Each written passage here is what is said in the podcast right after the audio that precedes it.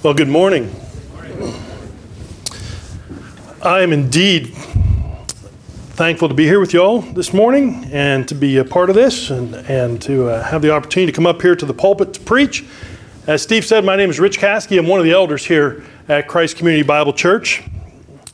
And uh, when I mentioned to someone that I was going to be preaching this morning, and I told him that uh, Jared was going to be out of the pulpit, so we're going to have to settle for the bead team. He looked at me and said, Bead team, huh? Well, that's wishful thinking. So, with that encouragement, I am excited to be here with you this morning uh, as we open up God's Word.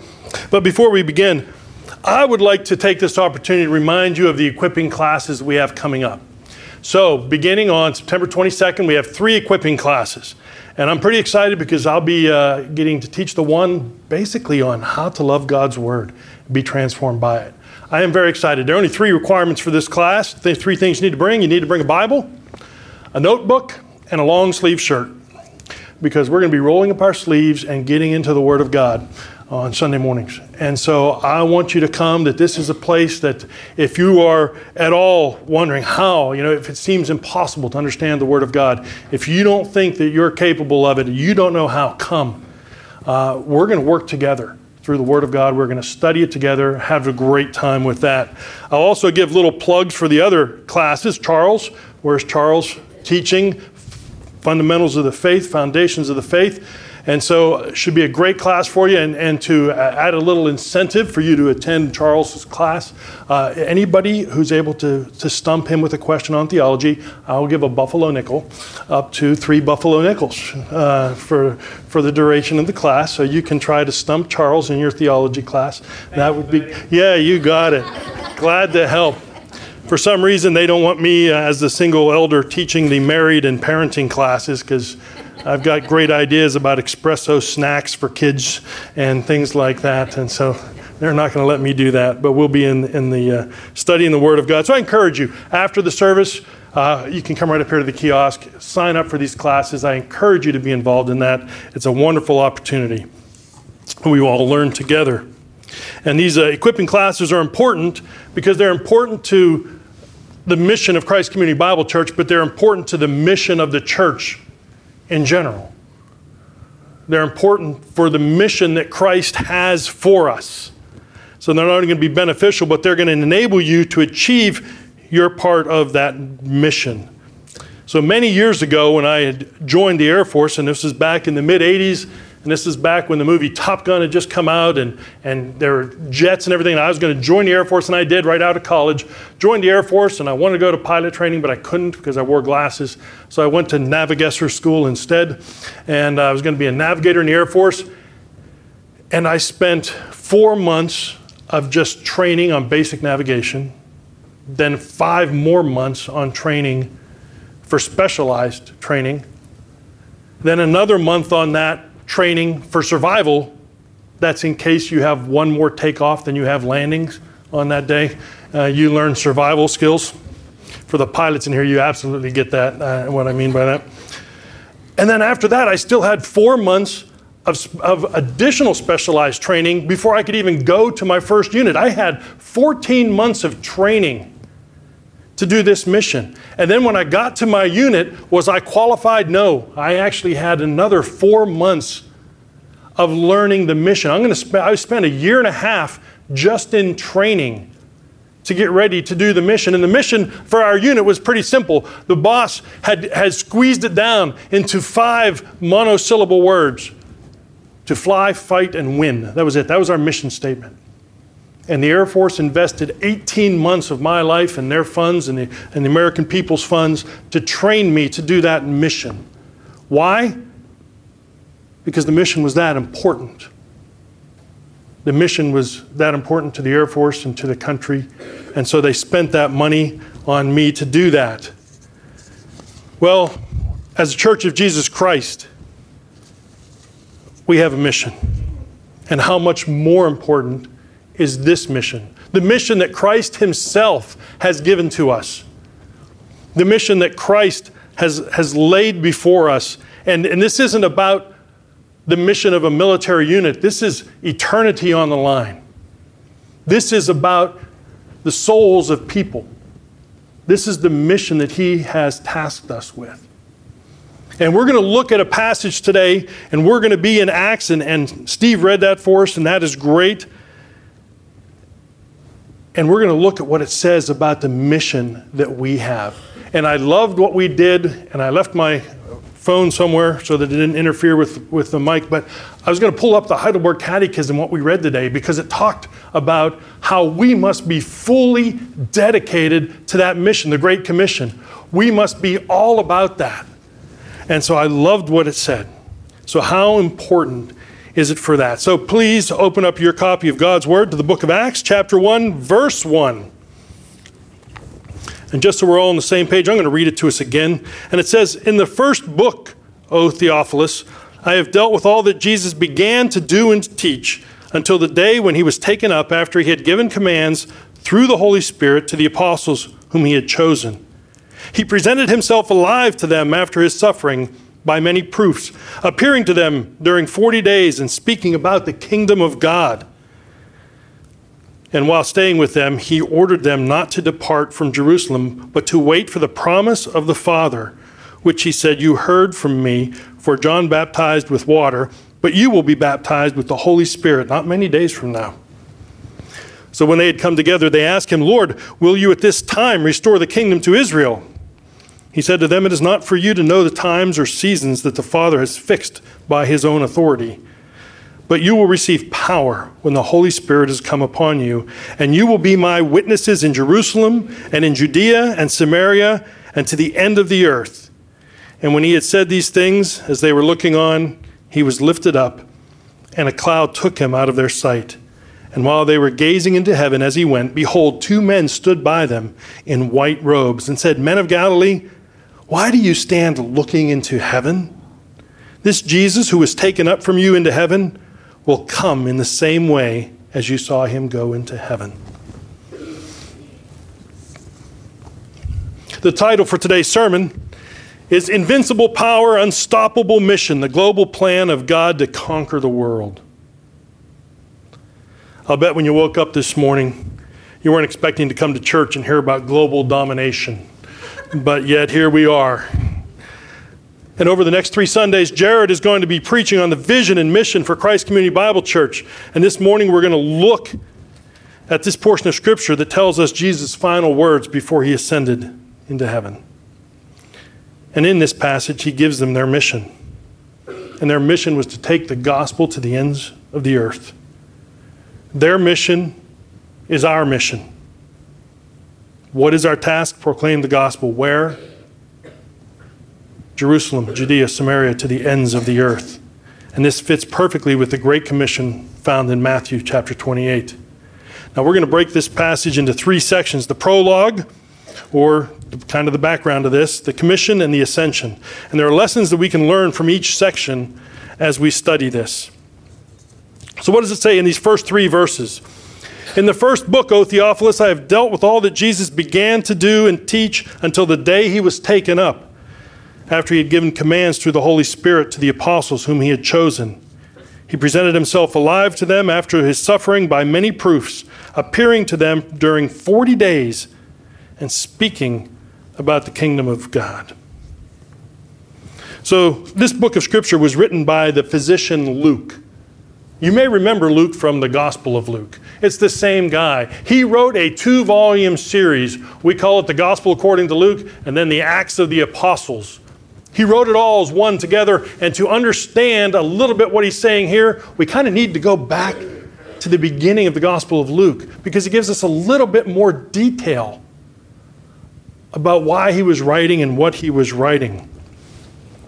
So, because we're looking at volume two, let's go back and, in the beginning of Luke. He is writing to a man named Theophilus. And he even says, most excellent Theophilus. So, this was a real person who was kind of a skeptic about the gospel, a skeptic about Jesus and what he had done, a skeptic about what had happened. And so Luke was writing to him so that he could know the truth and that he could be certain about these things. Why? These things have eternal value. These things are greatly important. So he's writing to Theophilus. And I like what he says here. In the first book, I dealt with all that Jesus began to do and to teach. Did you hear that? The first book dealt with all that Jesus began to do and teach. So, what does that tell, you, tell us about volume two? Volume two is going to be a continuation of what Jesus did and taught. Jesus Christ, the risen Savior, is still at work. He is still active in this world through His Holy Spirit, through His church.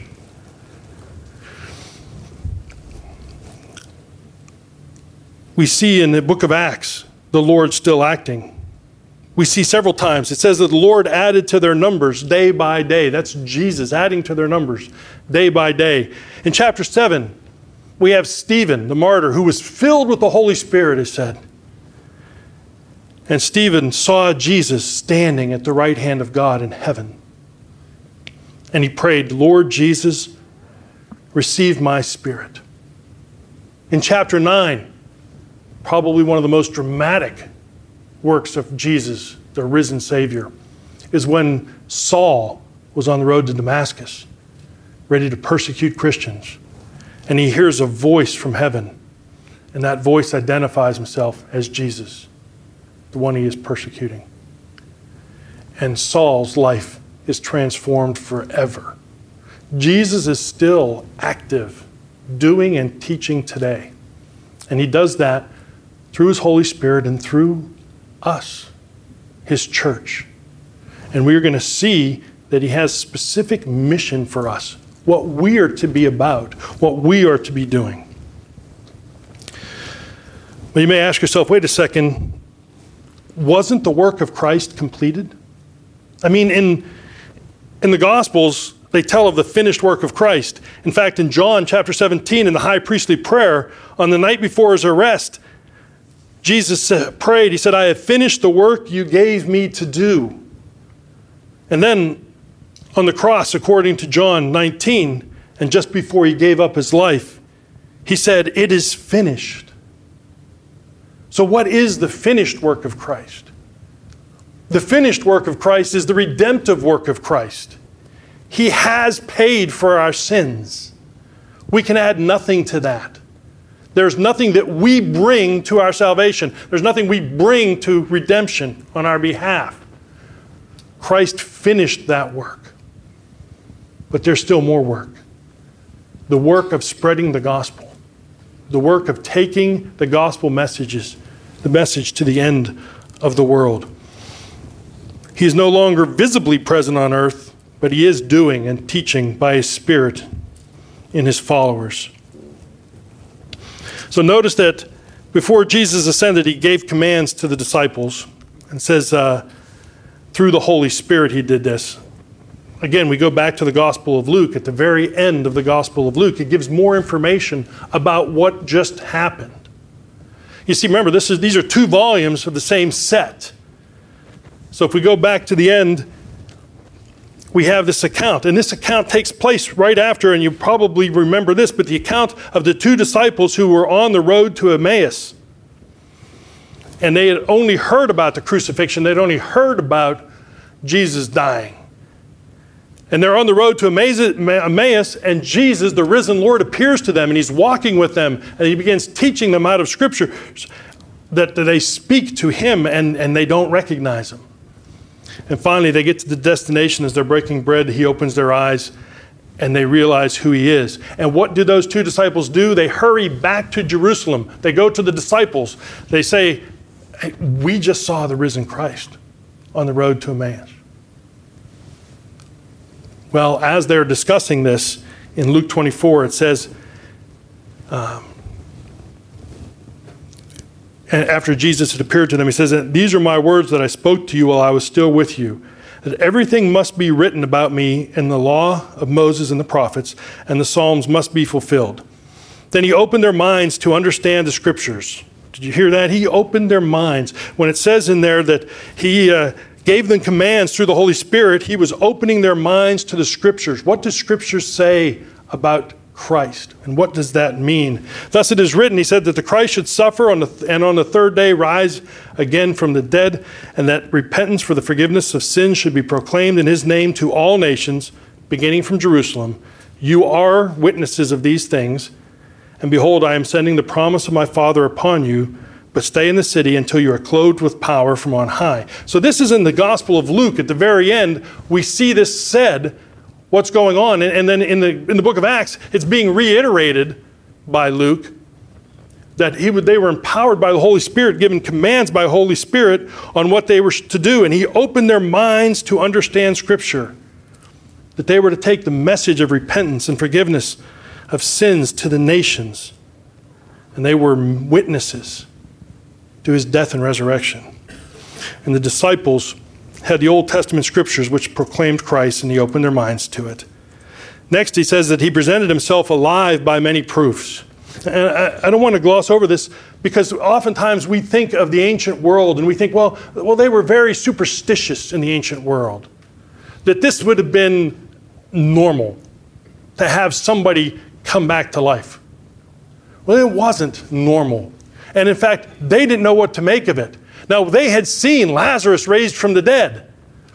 But what Lazarus had the same body that he had before he died, and that body died again.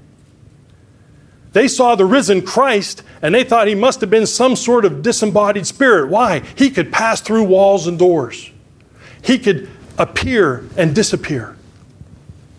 They didn't know what to make of this. And so he, by many proofs, he's showing that, that he was the Christ. He was risen, he was resurrected, and this was a resurrection body, which is something that they had really not been aware of. And Jesus has to tell them, No, I am flesh and bone. And he even eats with them. He presents himself alive because this is difficult to believe that something like this could happen. There's nothing to compare it to. And it says that this is after the disciples had gotten back uh, to Jerusalem, he said, And as they were talking about these things and talking about the road to Emmaus, Jesus himself stood among them and said to them, Peace to you.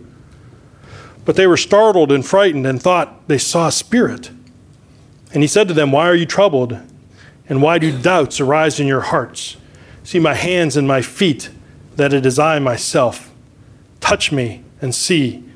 For a spirit does not have flesh and bones as you see that I have. And when he had said this, he showed them his hands and his feet. And while they still disbelieved for joy and they were marveling, he said to them, Have you anything here to eat? And they gave him a piece of broiled fish, and he took it and ate before him. Why is this important? Well, physical resurrection is part of the kingdom plan. The kingdom of God will be populated by flesh and bone people. Jesus continued to appear to the disciples over 40 days, and he took the opportunity to teach them about the kingdom of God. We see this even back before in Job, when Job proclaims, I know that my Redeemer lives, and I shall see him with my own eyes on the earth. Job had no idea, but he knew that there was going to be something that occurred, and he was going to be able to see his Redeemer one day. And of all the things they could have discussed in those 40 days since the resurrection until he ascended, what is called out is they talked about the kingdom of God. And now this is important, and this is also a little bit difficult. So we'll walk through that. See, there are many important themes that run through the pages of Scripture. The kingdom of God seems to be a central theme that ties them together. So, from the beginning, or from before the beginning until after the end, God is the ultimate king. The Old Testament talks about that a lot that God is king of the universe, and that is true. And this is what Christ and the apostles discussed. And you see, this is a profound truth that we need to understand. And the kingdom is multifaceted. In the Gospels, it is called the kingdom of God and the kingdom of heaven. It's the same thing. Yet, Scripture gives us diverse descriptions of the kingdom. We must fit these pieces together correctly. The theme of king and kingdom is explicitly mentioned in 57 of the 66 books of Scripture. The term kingdom of God is found in 61 separate occurrences in the synoptic gospels that is, Matthew, Mark, and Luke. Jesus is called the King of Israel, the King of the Jews, the King of Kings, King of the ages, immortal, invisible, and King of the nations. And while the term is not found in the Old Testament, the thoughts behind it are found the thoughts of king and rule and kingdom. So, before we look at the development of the kingdom of God found in Scripture, let's come to grasp with some of the diverse statements made about the kingdom. Scripture says the kingdom is something that has always existed, it is everlasting. Psalm 10:16 10, says the Lord is king forever and ever. The nations perish from the land. Again in Psalm 145, they speak of the glory of your kingdom and tell of your power to make known to the children of man your mighty deeds and the glorious splendor of your kingdom. Your kingdom is an everlasting kingdom, and your dominion endures throughout all generations. The Lord is faithful in all his words and kind in all his works.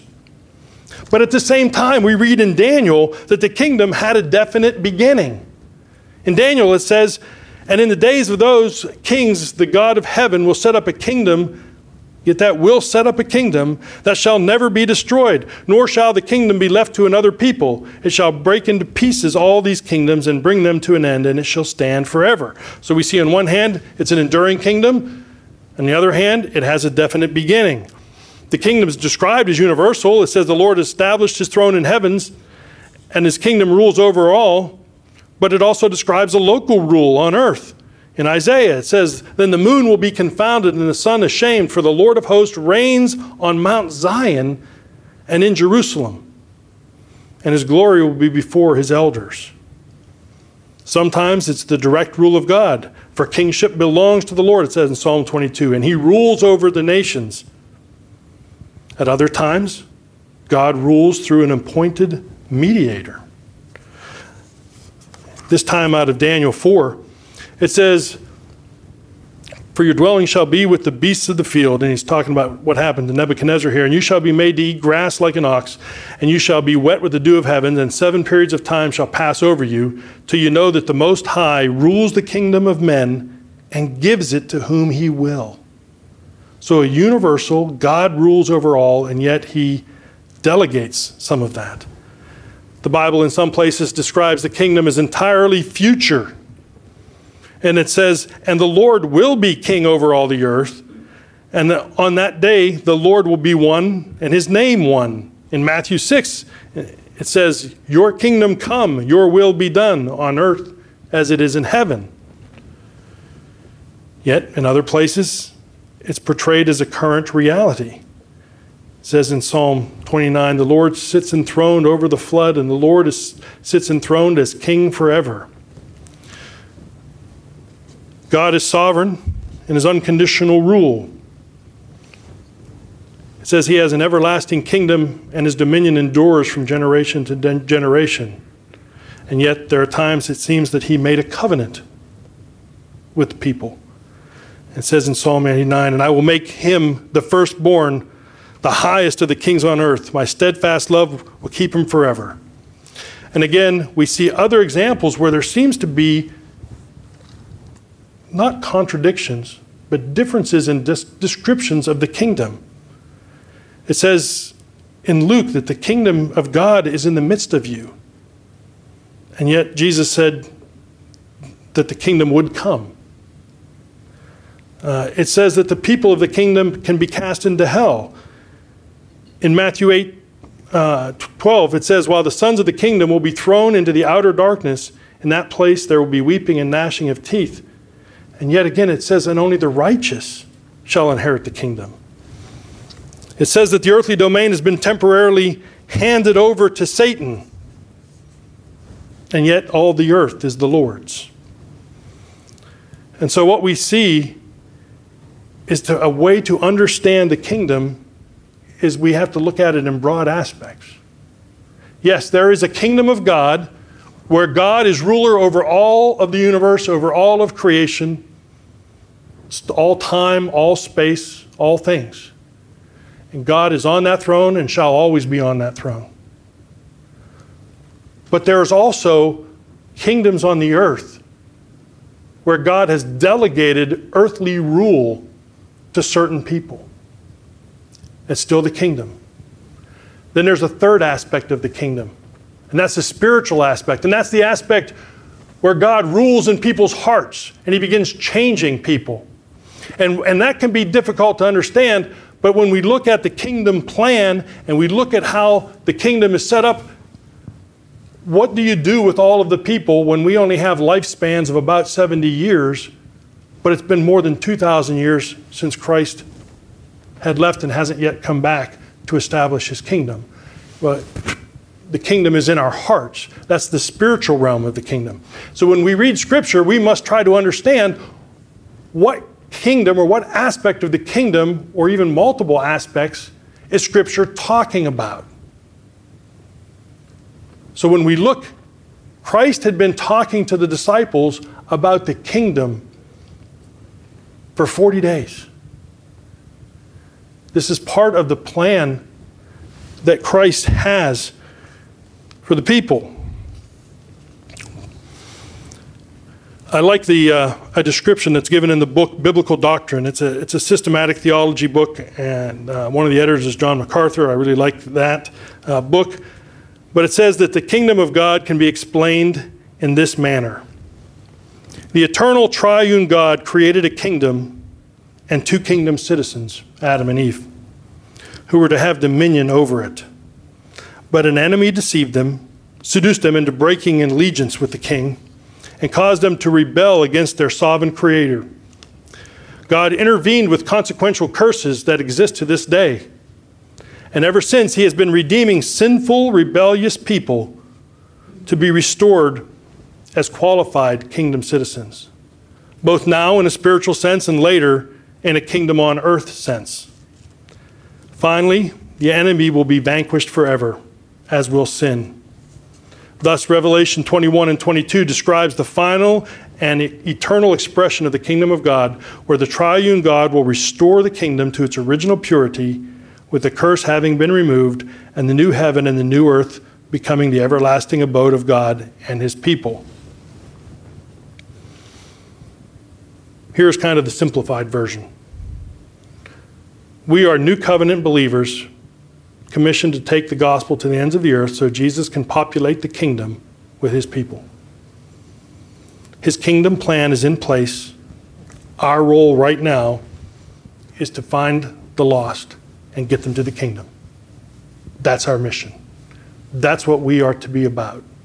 And that's what he would do here next in the commission.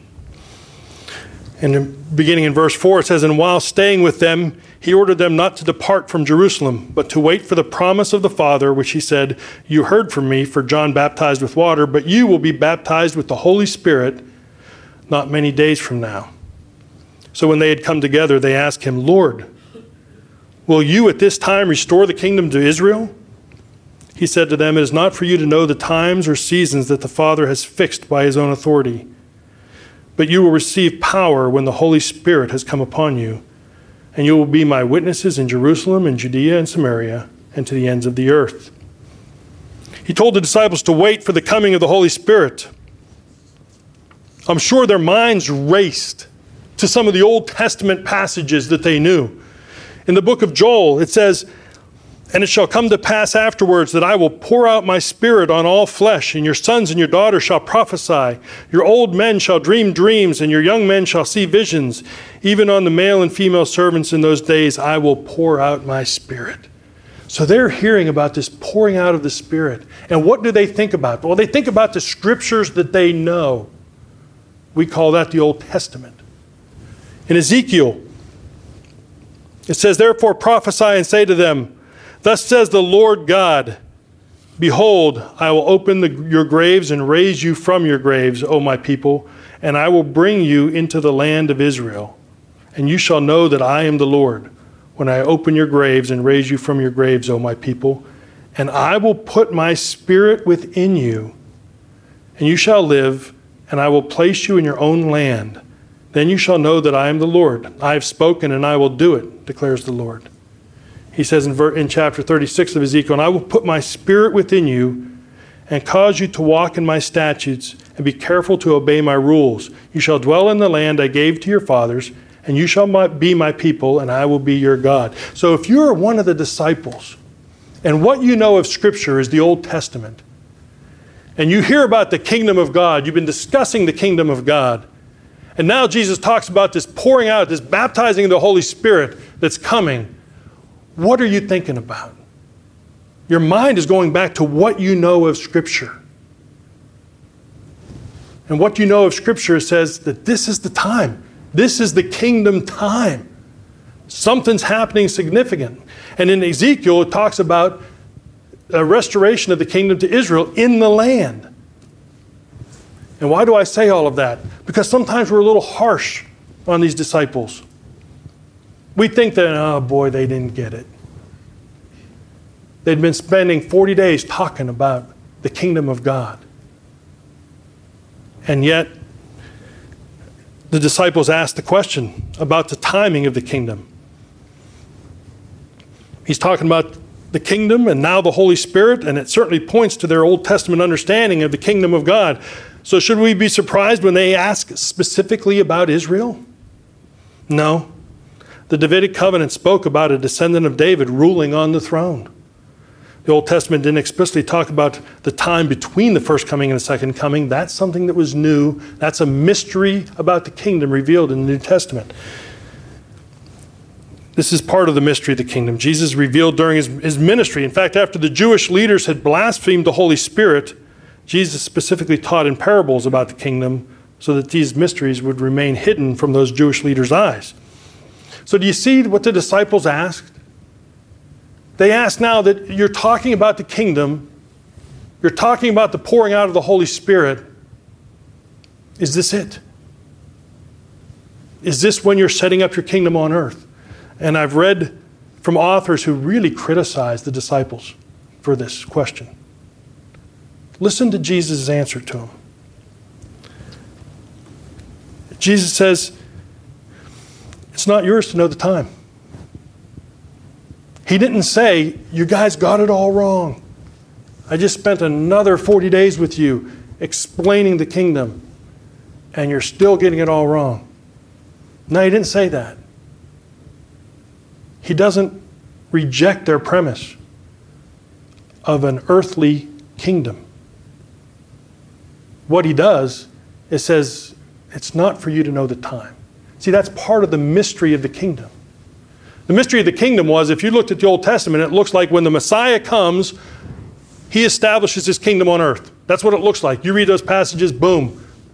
The coming of the Messiah established the kingdom. What the mystery is that's revealed in the New Testament is the first coming of the Messiah, and then this indeterminate age where this kingdom is now being populated by people from all over the earth, from all nations, are coming into the population of the kingdom and the Messiah will come again. And when he comes again, he will establish the kingdom on earth. And it'll be populated by these people across now the millennial, the millennium. So Jesus didn't say, hey, you, you guys don't get it. He could have corrected them on the spot, but he didn't. He made no comment uh, at all uh, about how they got it wrong. Instead, he talks about the timing and this is, matches what Jesus had said during his earthly ministry that we are simply to be ready at all times. So, this matches the teaching of Jesus in the Gospels when it comes to the kingdom and his return. We are not to know that. But uh, God's ultimate kingdom will always prevail and now we had the spiritual kingdom taking place in people's hearts. But the promised kingdom, promised to Abraham and to Israel and to David, reiterated by and through the prophets, had not yet come to pass. The disciples believed in the actual kingdom for Israel, and Jesus didn't change that expectation. He only changed the question of timing. Instead, what Jesus told them to focus on was their task. He said that you will be witnesses. He said, You'll receive power from the Holy Spirit when it has come upon you, and you will be my witnesses. There's the task. The Lord provides the Holy Spirit to believers. But our task is to be one of witnessing. And this task has been passed down through generations of the church. That our job is to be witnesses. That's what we're called to do. We know the outcome, we know the end state. We can go to the end of the book and we can see how it all culminates. Well, what do we do now? Because we don't know when it culminates. So, what we do now is we be about the work, we are to be about the work of the gospel ministry, taking the message of Jesus Christ to the world. And you know what? He has strategically placed us now for this time and season in the DFW area that has more than six and a half million souls in the DFW area. Our mission field here is tremendous. The opportunity that we have to be witnesses is outstanding before us. We are called to be witnesses, but he didn't leave it at just that. He didn't just say, well, go out and be witnesses. He said he's going to give us the Holy Spirit. And what's the purpose of the Holy Spirit? The Holy Spirit gives us the power that we need. It emboldens us, it enables us. When we take the gospel message out, and I have been out with people witnessing. Uh, years ago, we had the evangelism explosion training uh, earlier in our church, and a group of us were out at a laundromat, and we were witnessing, and it was one of the guys, one of the students, it was his turn to witness to somebody, and God bless him, he got pretty nervous and really, really messed up the gospel presentation. I mean, we, you know, you have your questions you're supposed to go through, the scriptures you're supposed to refer to. He got confused on all of that, and he was just muddling through what he could, and the man got saved. It was not by our eloquent words, it's not by anything, any power we bring to this. The man got saved because the Holy Spirit's part of this, and the Holy Spirit is at work. We're there doing what we need to be doing and about our task. We are to be witnesses. We have seen this uh, at the campuses here. I remember witnessing at um, UTA. And it seemed that even in just one night, we had three people back to back to back that reminded us of the, the parable of the soils. One man, absolutely hostile to the gospel. So much so, he declared that he was more righteous than God. And I'm not joking. And we quickly broke that one off. Another man, as we're witnessing to him, got very excited. It seemed that every word we spoke, every verse we quoted, he got more and more excited about the gospel message. And we are going through the entire presentation presenting the gospel to him, the good news, the fact that he had sinned against a holy and righteous God, the fact that Jesus came, lived a perfect life, died on the cross for sins, rose again from the grave. You put your trust in Jesus, you can be saved. We got to the very end, and he said, Whoa, whoa, you want a commitment from me? And he walked away. It's like the, the parable of the seed that the seed that fell among the weeds. It grew up quickly, but, but also there was no depth, of not the reeds, the, the shallow soil, the rocky soil. There was no depth to it. And then we had a man who sat and listened to it, listened to the presentation, asked a lot of questions. And the Lord broke his heart before us that day. And he got saved. That soil was ready. We don't know what the soil is when we're out there sowing seeds. When we're out there presenting the gospel, when we're out reaching out to people, we don't know the response. We simply know what our task is. And our task is to present the gospel. Our task is to be witnesses. And we are his witnesses. Some are good witnesses in both word and deed. Others are very poor witnesses in word and deed. You see, we're all witnesses. You don't get out of that. If you're a believer in Jesus Christ, you're a witness. And people are watching and they're listening. How's your witness? This is our task, this is our mission. And in our country, it is becoming more and more difficult to preach this message. This is not because we have finally reached everybody and now we have to struggle to find those who haven't heard. That's not the issue. No, because we now uh, we no longer have a, a, at least what we would say as a culture of Christianity. When I was young, growing up, most people at least went to church. They respected the Bible, they respected Christianity, they certainly respected the morals that Christianity presented, that the scriptures held. That's no longer true. Now, our message is ridiculed. If we say we believe in creation or miracles of the Bible, we're labeled as anti science. If we preach salvation through Christ alone, we're labeled as bigots. If we hold to Christian teachings and biblical morality, we're labeled extremists. The more distinctly Christian we are in this world, the more we will be called out as intolerant and even accused of hate crimes because of Christ. But oh, what a mission field. That is nothing that should intimidate us. Why? We go out with the power of the Holy Spirit. We have been commissioned by the King of the universe to go do this. Do we worry at all about what a man might say? I love this about our sister service, the Marine Corps. In the Marine Corps, you know, at all military bases, they'll have a gate guard. And you walk up to the gate guard, you show them your ID, and they either let you on, or, you know, if you have a good ID, if you're valid, you should be there, and so on. And of course, if you, you watch movies and things like that, you can see there are times when, when certain level of officers come forward and they try to pull the rank. In other words, I shouldn't have to show my ID. I'm, I'm important. Let me in. And so, uh, to get around that, the Marine Corps did something very simple. They said, All right, gate guard, you will check every ID all the time, and your order comes from the top Marine.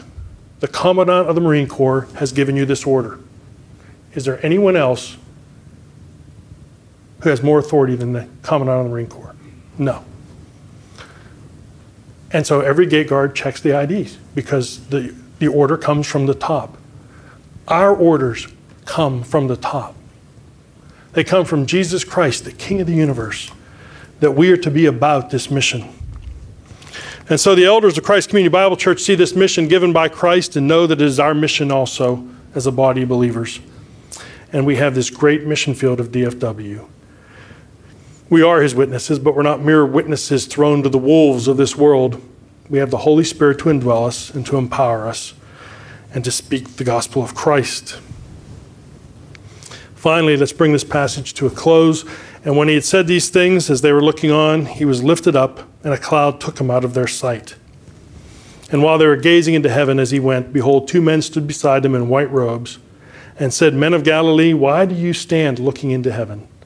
This Jesus who was taken up from you into heaven will come again in the same way as you saw him go into heaven. And with these words, Jesus ascended. And it's here we also have the promise of his return, the hope of his return. He has not abandoned us to the world.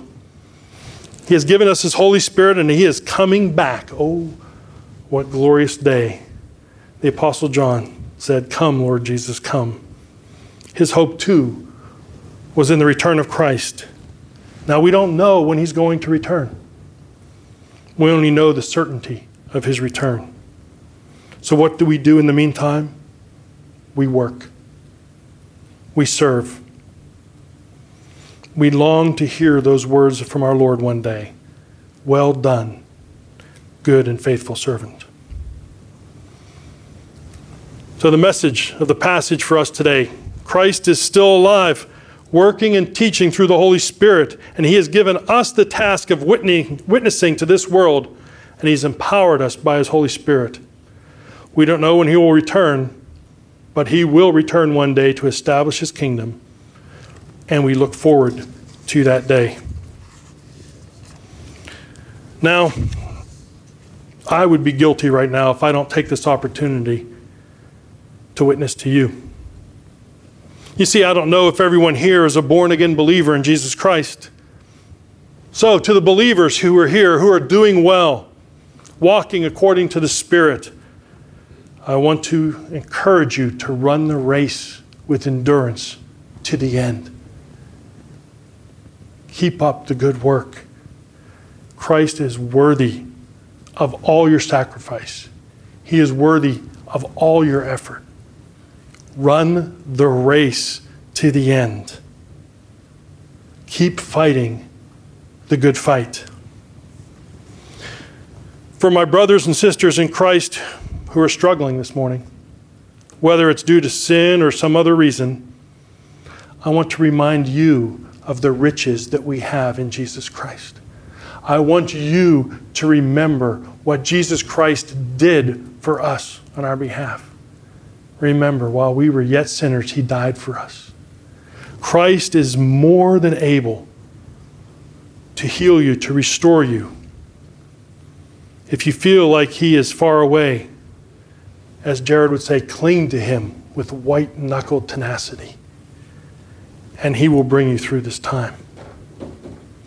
Now, for those who either know for certain that they are not a believer in Jesus Christ or are unsure if they are counted among the believers, a born again believer, I have a message for you. See, the Bible tells us that we've all been infected from the very womb with sin. We not only rebel against our Creator, we want to rebel against our Creator. We are hostile to our Creator. And the penalty for that rebellion is eternal separation from God. But even in that state of open, hostile rebellion, God loves you. And 2,000 years ago, He sent His Son Jesus to become fully human while remaining fully God. I know that's difficult to, to grasp and to understand. But He did it so that Jesus could live a perfect, sinless life on our behalf. Then, at the appointed time, Christ suffered and died on the cross for our sins. He then rose again from the dead three days later in glory in a resurrected body. And if we believe Christ died for our sins and rose again from the dead, we can put our trust in him to save us from our sins.